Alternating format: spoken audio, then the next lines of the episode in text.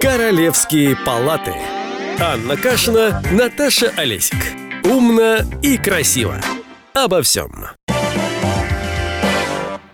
Всем привет! Это Королевские палаты. Меня зовут Наташа Олесик, и я журналист, радиоведущая. А я Анна Кашина, и я ж психолог. Ой, хорошо. Встретились два совсем не одиночества и решили сегодня поговорить про выгорание. Это вот когда у тебя все есть, но тебя ничего не радует. То есть вот ты бежал куда-то, бежал, бежал, бежал, бежал, и, и, и все еще беж, бежаль, и все еще бежаль, и все еще бежишь, а уже не понимаешь зачем. Выгорание такая штука, в общем, это достаточно недавний термин, еще недавно люди не знали, что они выгорают. А они... может, они не выгорали раньше, кстати? Ну, в общем, он появился в 1974 году, и это такой интересный термин, который ввел в психологии американский психиатр Герберт Фрейндерберг. И он говорил, что это такое постоянное эмоциональное истощение. То есть, когда, вот знаете, бывают такие дни, когда ничего не идет, а тут у тебя раз и жизнь, в которой ничего не идет. То есть это не дни, не недели, не, не месяцы, а это постоянное состояние, когда ты понимаешь, что ничего не идет, и уже и не хочется. А с какого момента можно говорить о выгорании? Потому что, ну, я предлагаю все-таки какие-то градации вести. Есть понятие усталости, когда ты понимаешь, что чисто физически ты уже настолько устал, что у тебя за физикой и мозги следуют, да, и вот, знаешь, как дети, которые перебесились, они устали, их нужно уложить спать. Какая примета этому всему? Они начинают истерить. Ну, то есть слезы, перепады настроения и так далее. У выгорания есть свои приметы? Ну, если мы с вами смотрим, есть а, такая ДСМ систематизации. БДСМ? Почти БДСМ, да, БДСМ систематизации психологического состояния, то есть это такое а, в российской системе КБ называется, да, то есть это такой перечень заболеваний, который так врач с такой раз так из-под полочки открывает, э, полистал немножечко и смотрит, о, это есть, это есть, это есть, гляди-ка, может быть, у тебя родильная горячка, да, то есть ага. и э, он таким образом диагностирует. И вот в этой системе написано, что вообще-то, как определение вот этого выгорание — это нарастающее безразличие к своим обязанностям и происходящему прежде всего на работе, дегуманизация в форме негативизма в отношении, допустим, клиентов, пациентам, к своему... Все козлы, сказать, короче, Все да? козлы, короче, да. Это а, такой. Коллегам, ощущение собственной профессиональной несостоятельности, неудовлетворенности работой. Я никто. Да, а, в явлениях деперсонализации. А, а что есть, это значит? Ну, это как будто все как в кино. Это вообще как это не моя жизнь, я какой-то не своей жизнью живу. Я все время на себя смотрю как бы со стороны. Мои руки делают, а я, в общем, не в процессе. Mm. Знакомо. Да, причем мужчины страдают деперсонализацией чаще, чем женщины, но а женщины чаще эмоционально, то есть падают в такой даун, и в конечном итоге э, очень резко ухудшается качество жизни. Что это значит? У человека появляется постоянная усталость, невнимательность, проблемы со сном, вечная прокрастинация, то есть человек перестает делать вещи вовремя, угу. а также ощущение бессилия и безнадежности, такой беспомощности, чувствительность критика, отсутствие мотивации, а также боли в спине, мышцах и головная боль. И почему ты так на меня пристально смотришь, а? То, что у меня болит плечо, еще ничего не значит. Конечно, главное, чтобы при этом не болела голова, и ты спала ночью хорошо. Ай-яй-яй. Слушай, на самом деле, что такое выгорание? Я хотела спросить несколько вопросов, да, тебе задать по этому поводу. А, когда ты должен начать задумываться о том, что ты, что тебе пора с этим разобраться. Ну, то есть, сейчас попытаюсь свой вопрос сформулировать. В, ну, откуда это вообще появилось? Вот, вот, ну, то есть, что стали замечать за людьми такого, чего не было раньше, чего не было до 74 года? Я думаю, что, ну, как таковое выгорание, оно было, наверное, всегда. Просто, может быть, не в такой дозе, как сейчас. И не в таком количестве. Во-первых, потому что человечество уже 7 миллиардов достигло, так или иначе, у нас больше шизофреников, больше... Э, Они стали просто больше, более заметны. Ну, их просто много вообще, да. А, но в целом, я думаю, что у нас изменился очень резко темп жизни в связи с информационной перегруженностью. И более того, мы все стали на виду.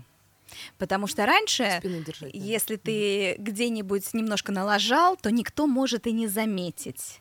mm А сейчас уже так не получается. То есть, если ты тут налажал, там налажал, то, в общем-то, все знают. Э, Это явление там социальных сетей, где историю людей, где перекрестные ссылки на налажавшего могут еще долго тебя преследовать, когда ты уже совсем не лажаешь. А, Это нарастающие требования к тому, что человек как бы должен быть хорош во всем.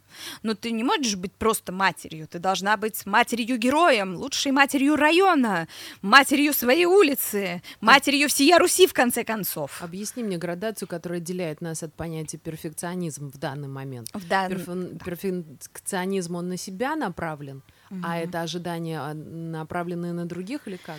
Э, Дело в том, что если к нам растут требования, то есть на самом деле перфекционисты просто чаще выгорают, чем другие люди, потому что у них изначально завышены к себе требования, да. Но эмоциональное выгорание это когда я не могу продолжать там свою деятельность, потому что, во-первых, у меня больше нету сил внутренних это продолжать, причем нет настолько, что я встать не могу, ну то есть совсем мне тяжело. И каждый раз я иду, а мне бе. И вроде, э, понимаете, выгорание может быть в двух сферах. Но прежде всего мы говорим о профессиональном выгорании, потому что чаще всего люди горят на работе, но не только, и в семье мы тоже можем выгорать. Но если мы говорим про работу, то, например, очень часто люди горят, когда они делают э, нелюбимую работу, ну, когда ты станки, станки, станки, станки, тебе уже тошнит от этого всего, но и когда я делаю очень любимую работу, Просто и я хочу ее делаешь. ее так много, меня это так захватывает, я в таком ажиотаже, что я начинаю туда впихивать все ресурсы, что у меня есть. Вот просто все ресурсы. То есть все свои силы я пускаю только на работу. Я там прям горю по полной программе. Я работаю днем, ночью, на выходные. Мне хочется еще проект. Я, мне это получается, меня это захватывает, и нету баланса. И я, понимаете, как ну вот тот медведь на велосипеде, который или крутит, или падает. Мгм. Все. И когда у меня наступает эмоциональное а, выгорание, я не могу влезть на этот велосипед, потому что я понимаю, что от меня сейчас потребует подвиг, я от себя потребую. Я ну, не могу не, не делать этого. И человек уже заранее начинает думать, о боже, опять сейчас начнется вот этот проект, надо продавать. То есть ему просто не взяться. Мгм.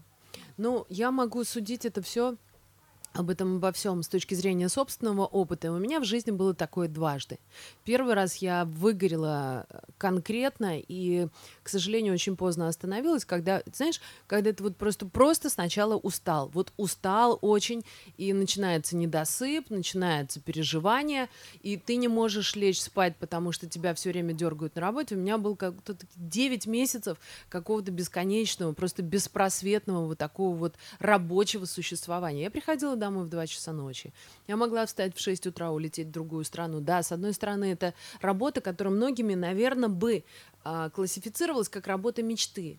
А у меня, знаешь, чем это все закончилось? Только, я- только тогда я поняла, что я не просто устала, и мне не просто, ну там, мне не поможет, допустим, просто день отваляться. Мне нужно что-то менять в системе.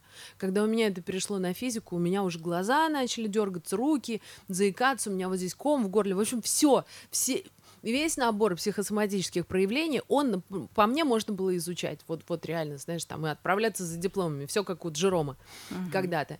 И тогда это все кончилось очень нехорошо, потому что я пришла к специалисту и сказала, вы знаете, доктор, так плохо, как сегодня, мне не было никогда. Я принимаю любую помощь. И сейчас я понимаю, вот знаешь, а, сейчас я, наверное, стала определять для себя какие-то градации для того, чтобы в эту яму заново не попасть. У меня бывает, когда э, я подхожу к какой-то определенной черте, знаешь, вот, вот я, я, наверное, это уже какое-то свое сравнение тебе приводила, но я при- приведу его еще раз. Когда ты все время вдыхаешь, и ты все равно, ты, ты- ты можешь навдыхаться так, что рано или поздно упадешь в обморок. И то же самое, что когда, когда ты выдыхаешь.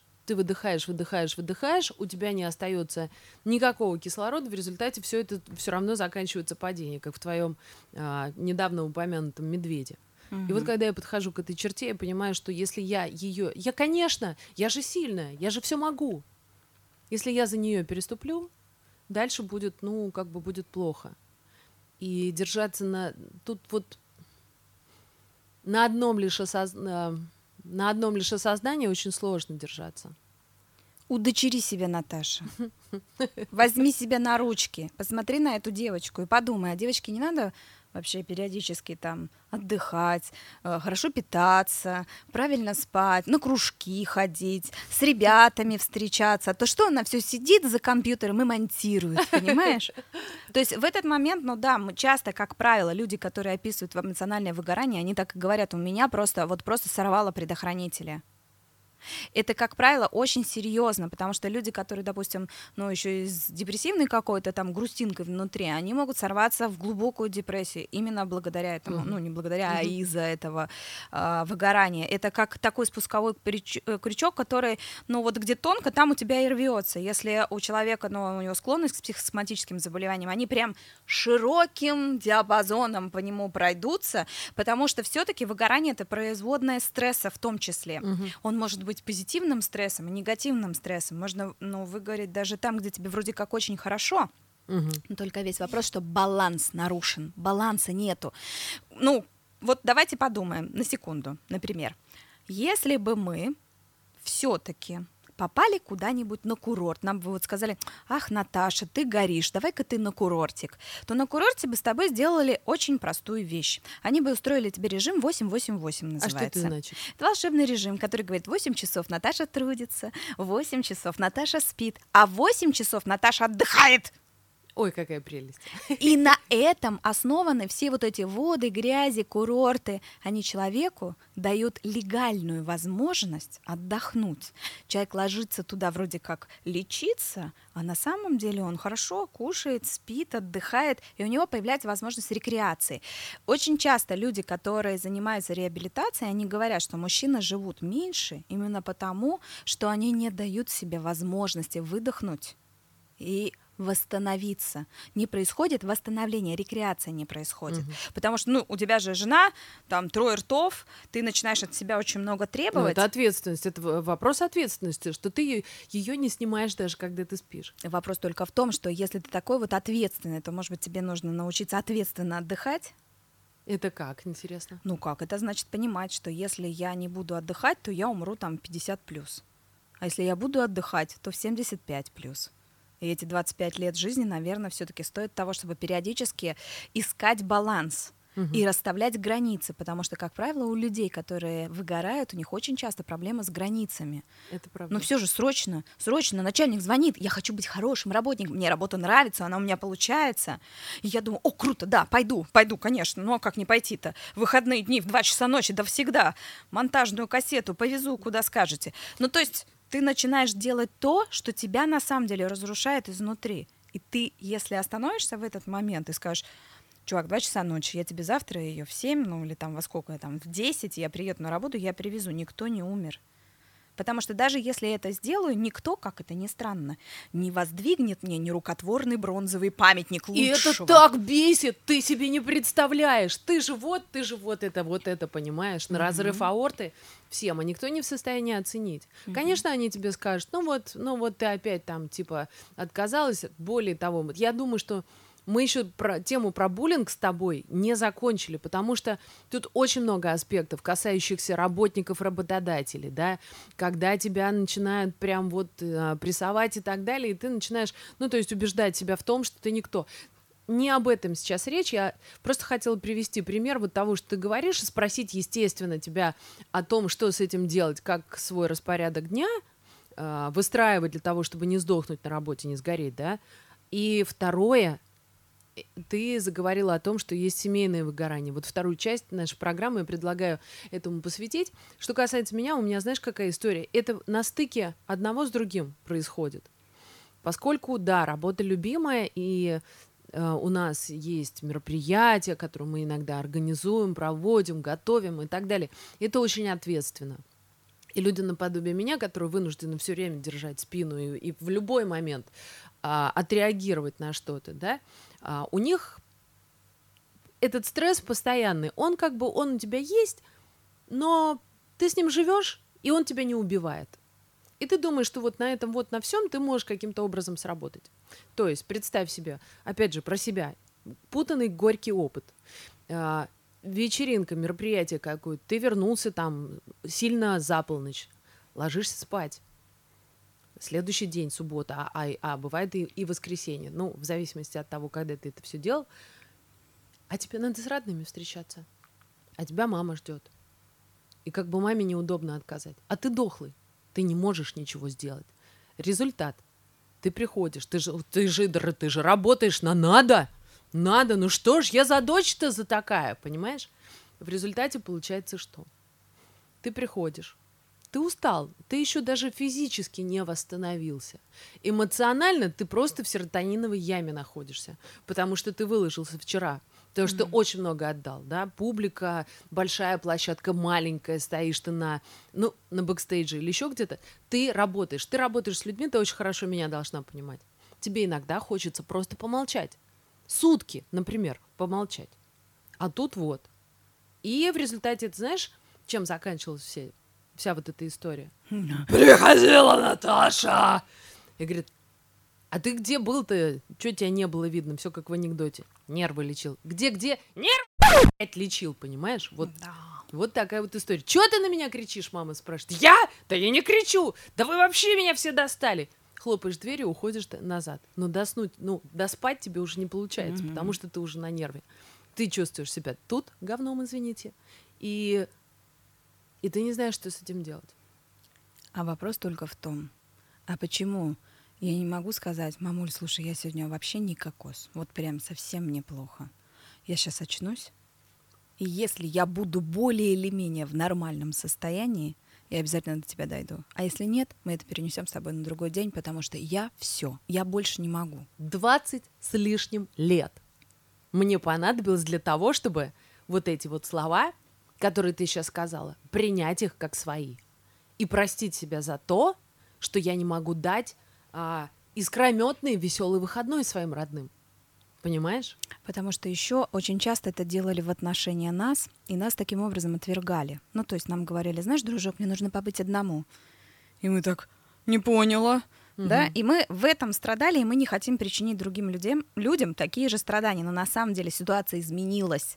И вот эта ситуация, когда я бедная забытая девочка, там, пятилетний ребенок, который печально собирает пазл в углу комнаты, потому что его все забросили, он уже давно прошел прошел, нет этой девочки. И если я скажу что-нибудь подобное своим родным, близким и друзьям, они не умрут и не обидятся, и не бросят меня за то, что я противная, злая, нехорошая девочка. Ты знаешь, они меня в последнее время же сказали, мама, ты точно отдохнула? Может, тебе все-таки дома побыть? я поняла, что с этим срочно нужно что-то делать, потому что то, что я неадекват замечаю, не только я, понимаю. Поэтому мы и говорим, ребята, вы знаете, мы прям так и объясняем, мне нужно лечь в 10, чтобы я завтра была хорошей мамой. Ребят, мне иногда нужно выходной мне нужно пойти там собаку взять, погулять по лесу, чтобы я пришла в себя. Мне нужна пауза просто. А как тебе такой заход? Ты всегда так говоришь. Что нужно в ответ на это говорить? Всегда, ну вот это вот всегда, никогда, это такая генерализация, которая к реальности не имеет никакого отношения. Вообще-то, по большому счету, было бы хорошо сказать, я вижу, ты очень расстроена не начинать дискутировать всегда или никогда. На прошлой неделе в два я была у тебя, да, вот это бесполезно. Да, ну на позапрошлой ты-то не была, а вот это и есть всегда. Вот чтобы не играть в эту игру пинг-понг, кто больше случаев вспомнит. Кто самый пострадавший, Кто самый пострадавший. Называю. Нужно просто признать право человека, погрустить по этому поводу. Мы говорим, я вижу, я тебя ужасно расстроена, ты сейчас просто вот, ну, ну печально. Это так жалко. Я вижу, как тебе сложно. Это тяжело. Видишь, мы плавно перешли с тобой с работы на семью. Одно от другого отделить, э, ну, практически невозможно. Нет, бывает такое, что, знаешь, люди такие, которые там закрывают дверь, допустим, рабочую, там, вот они ушли из офиса, это хорошо, если у тебя есть офис, и ты туда ходишь работать. Сейчас у нас грани смыты. Вообще вот просто... То есть ты можешь, находясь дома, сидеть работать. 24 часа в сутки. 24,7 и онлайн или еще что-то, или удаленно. Не суть важно. Хорошо, если ты закрыл дверь офиса, пришел домой от дома. Тебя все любят. И ты такой думаешь, наконец-то, боже, слава богу, я дома. Но ты неспроста разделила выгорание на семейное – и на рабочий. С рабочим мы худо-бедно разобрались, мы поняли, да? Ну, то есть, что делать, это мы оставим на сладкое, естественно, в конце со списком литературы традиционный вопрос. А, этим мы закончим сегодняшний наш подкаст. Но давай более подробно про семью. Что творится в семье, из-за чего человек выгорает? Что нужно делать окружающим, что нужно делать близким для того, чтобы человек почувствовал себя просто, я не знаю, там, выжатой тряпкой, например? А, самое печальное это то, что нужно признать, что эм, если факел я, то это я горю. Это я делаю так, что я горю. Я просто в своей голове так все переворачиваю, что это как бы от меня все ожидают, и поэтому я как бы должна. Но вопрос в том, что любую ситуацию можно разложить все-таки так, чтобы не сгореть. Например, мама одна с ребенком. Вот это самая частая ситуация, с которой люди приходят ко мне как психологу и говорят, ну все, я ее ненавижу. У меня такое ощущение, что я возьму свою дочь, шибану ее об стену, потому что я понимаю, что я ее просто ненавижу. Устала. И это тот признак, который говорит про выгорание, потому что у нас тут есть и эмоциональная истощенность, и ощущение деперсонализации, дереализации всего происходящего. Я просыпаюсь и думаю, как я, там женщина там с высшим образованием очутилась в ситуации, когда все, что я делаю, это складываю кубики и пою там, а я жужу лачуберны. И меня прям рвет на этой лачуберны, но я, моя дочь любит только это, понимаете? У меня там песня братанки. А когда у тебя двое детей, и они там погодки и подряд, а если трое, это и муж знакомы. слепо-глухонемой моряк дальнего плавания, которого ты не видишь и не слышишь, и все на тебе, и еще мать, и еще дочь, дом, и ты, ну, опять же, ты делаешь очень много вещей для того, чтобы, ну, сделать хорошо. Ты же любишь свою семью, правда? Очень любишь. Но если ты ее Я... любишь, ты должна периодически брать и делать хорошую маму, как в том анекдоте, да? Есть знаменитый еврейский анекдот, Когда которым... выпихнула всех за дверь и сама пошла и, шипеть? И прятаться начала. А все думают, дети, что же она там такое делает? Потому что семья не стала богаче, детей не стало меньше, но мама перестала так и кричать.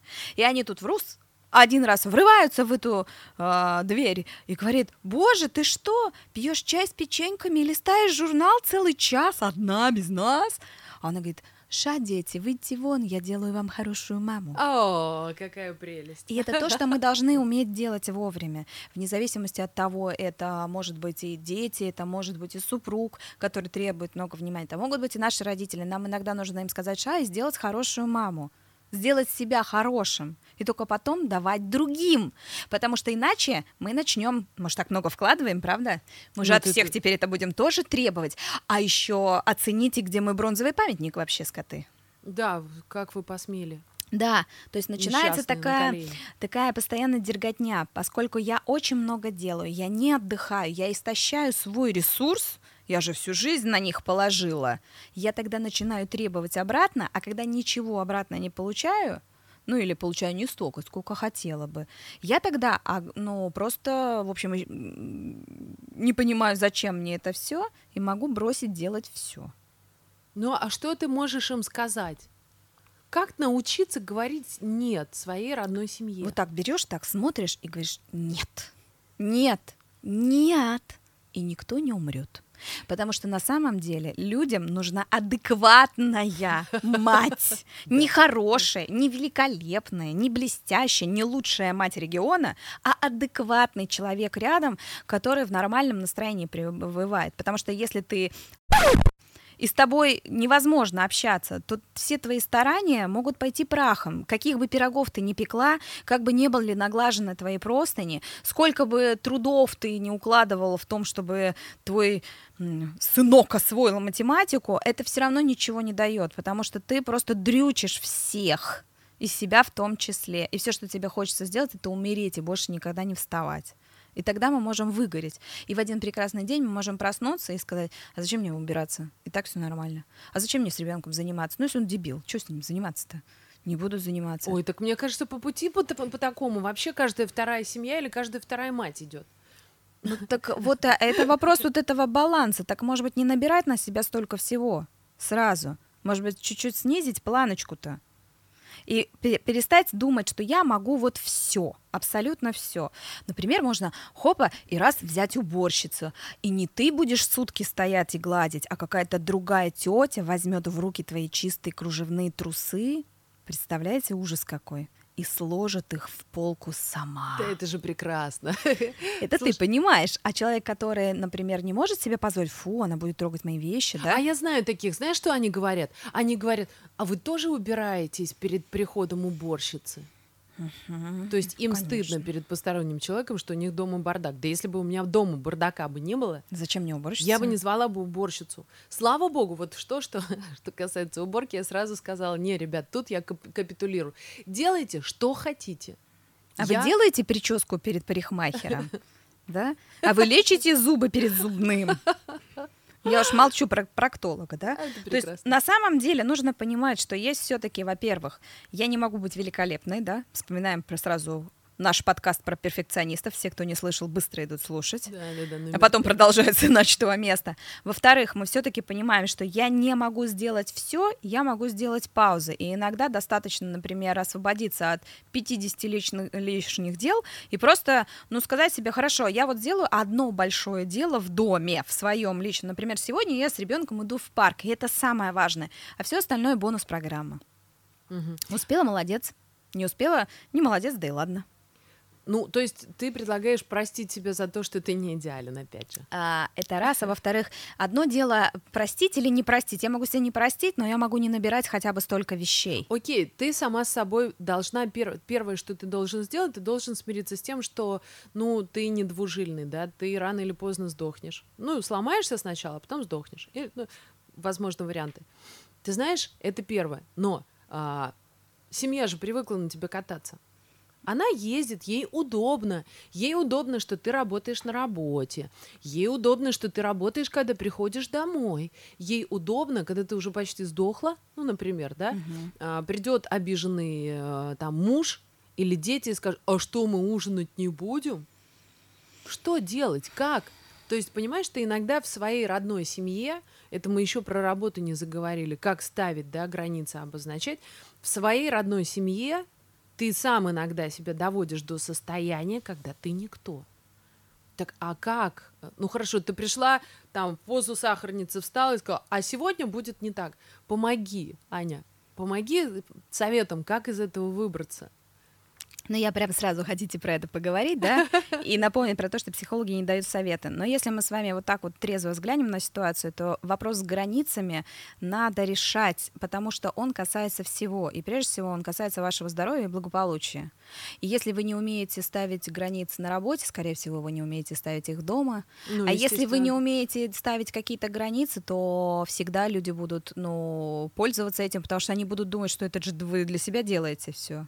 Ну, естественно. И нормально все. То есть это вопрос Это же тогда... твоя семья. Конечно. Это твои, это тебе, это не мне, это тебе надо. Да. И теперь вопрос, а мне это надо? А для того, чтобы разобраться с тем, что надо, да, нужно, во-первых, периодически задавать себе четыре хороших вопросов. Кто я? Куда я иду? Как и зачем? И если я хотя бы иногда буду об этом думать, не то забудь, тогда, пожалуйста, это в описании да, поставить. Тогда я могу иногда вспомнить о том, что у себя есть я, и это тоже очень важно. И если я сама себя найти не могу, то надо идти к психологу, к специально обученному такому человечку, который вам поможет построить внутренние границы. Потому что если у меня их всегда в жизни всю, все детство нарушали, например, мои, мои потребности не учитывались, никогда, то мне просто никак было этому не научиться. Угу. Свои потребности вообще определять. А в чем я реально нуждаюсь, а где мои просто хотелки. И тогда у меня нет контакта с собой. Я не понимаю, я болею и я, или я просто ленюсь. Да? И тогда у меня нет контакта со своими эмоциями. И тогда я думаю, интересно, что я чувствую? Сердце стучит. А чувство-то какое? Это страх, это гнев. Я вообще на каком свете нахожусь? И вот для того, чтобы вот это все собрать в комок, все-таки нужен, нужен другой мне кто-нибудь. И он мне поможет, конечно. И он просто это как тренер, который вдруг поставит мою голову на место, и я такого на. И там я сама все уже сделаю. Поэтому дальше я с этим инструментарием могу прийти домой совершенно спокойно и сказать, ребят, сегодня пицца.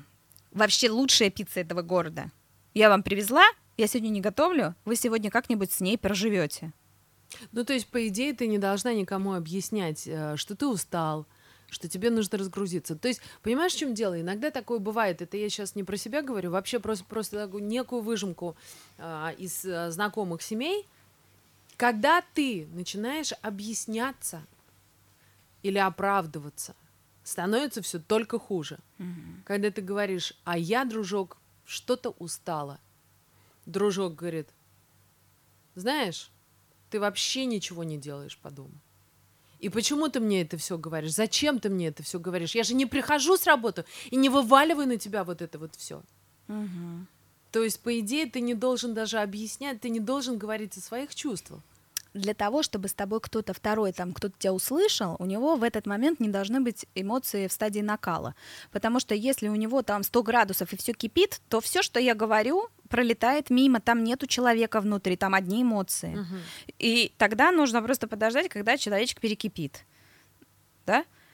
И- когда он разрядится там где-нибудь со своими эмоциями, я могу прийти и поговорить о себе. Это И- если он ра- разрядится. Да, если он разрядится. А если не разрядится, то тогда можно ему телефон своего психолога дать, да, и тот подсоветует коллег каких-нибудь. Ну, например, чтобы он там где-нибудь под- подразрядился, потому что это не ваша задача сделать так, чтобы он подразрядился. Еще с детьми можно там поиграть, они очень много через тело, да, разряжают эмоции. Поплакать вместе со своим ребенком. Тебе так тяжело без меня было. Я весь день была на работе, наверное, был очень расстроен. И мое горе луковое. Давай вместе поплачем. И дать ему право горевать. Да, р- дети без родителей могут горевать, в этом нет ничего такого. Когда я устанавливаю границы, они могут злиться, и в этом тоже нет ничего такого. Ты имеешь право на злость, ты очень зол, да я бы убила бы. Да, так и есть, мы не запрещаем этого, но взрослых людей вы не обязаны разряжать, у них есть для этого все-таки возможности другие. И когда он разрядился, допустим, и вы понимаете, что о, тут светится интеллект в глазах напротив, вы можете поговорить. И мы по-другому и не можем никак, кроме как договариваться. Мы можем сказать, дружок, значит, правила сейчас будут такие. Каждое воскресенье это мой день. Он мне нужен витально, иначе я умру. Мгм. И я буду в воскресенье там, не знаю, ходить в бассейн, плавать, а потом идти в парк и молчать, потому что мне это нужно, чтобы восстановиться. Потому что я понимаю, что иначе я плохая жена, дерьмомать и вообще не человек. Ну, я здесь прям целую кучу разных э, возражений вижу. И Мгм. первое, ну, мы сейчас рискуем вообще в другую тему уйти, но я Да. это скажу. То есть тебе в ответ может прилететь, да ты вообще ничего не делаешь по дому. Вот так. Особенно это да, касается... не делаю и не буду. Это, ну, это тогда путь к разводу, дорогая. Почему? Ну, потому что, а нахрена ты мне нужна, если ты ничего по дому не делаешь? Вот, пожалуйста, есть миллион объявлений в ССЛВ, давай с тобой скинемся, и пусть они убираются. Специальные тетки будут бродить по дому.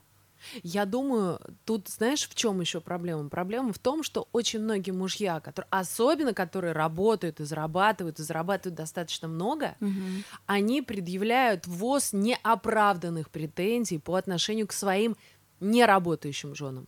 Они думают, что если жена не работает, и если она состоялась, условно говоря, как домохозяйка, значит, она не делает ничего.